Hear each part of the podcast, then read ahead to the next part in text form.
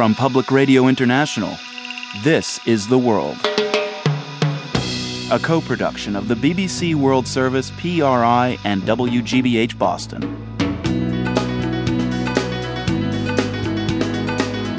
It's Monday, June 25th. I'm Marco Werman.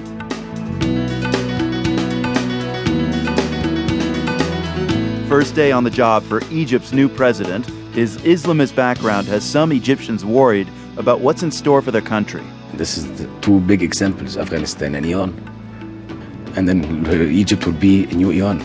Also, Mexico's presidential vote is less than a week away, plus a Korean take on jazz. I think what jazz is, for me, it's not American music, it's international music.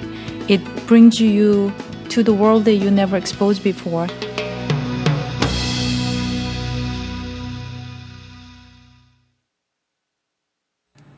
BBC News with Kathy Clugston. Cyprus is to ask the European Union for a financial bailout. The government in Nicosia said the island's banks were suffering from exposure to debt laden Greece. It becomes the fifth country in the Eurozone to seek a bailout after the Irish Republic, Portugal, Greece, and Spain. Gavin Hewitt reports.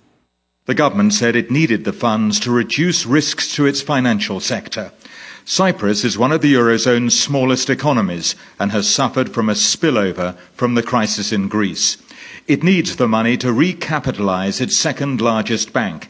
It needs to find about 1.8 billion euros, or about 10% of its gross domestic product, by the end of June.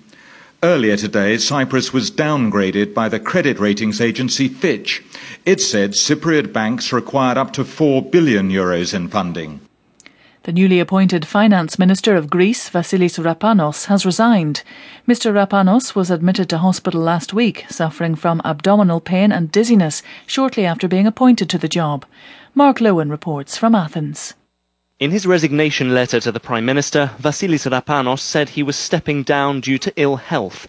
He'd been hospitalised over the weekend after apparently fainting but there is speculation that he was unhappy with the makeup of the cabinet and that other reasons may lie behind the decision.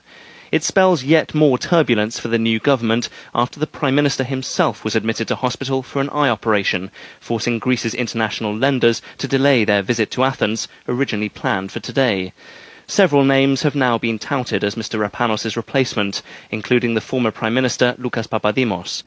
Share prices have fallen on European stock markets. The main share indexes in Frankfurt and Paris fell more than 2%. Madrid lost more than 3.5%. London closed down more than 1%. The United States Supreme Court has upheld a key part of Arizona's immigration law, which allows state police to stop and check the identity of anyone they suspect of being an illegal migrant. From Washington, Paul Adams. The court has upheld the right of Arizona police officers to check the immigration status of people they suspect to be in the country illegally, the so called show me your papers requirement. The Republican governor of Arizona, Jan Brewer, has called this a victory. But the court has indicated that even this provision might be challenged in the future, putting Arizona on notice that the actions of its police officers will be scrutinized for evidence of racial profiling. The Deputy Prime Minister of Turkey, Bülent Arınç, has said the shooting down by Syria of a Turkish reconnaissance jet last week was a hostile act that will not go unpunished. He said Turkey would protect itself within the framework of international law. Mr. Arınç also confirmed reports that Syrian forces shot at a Turkish rescue plane as it searched for wreckage of the downed jet. World News from the BBC. The authorities in India said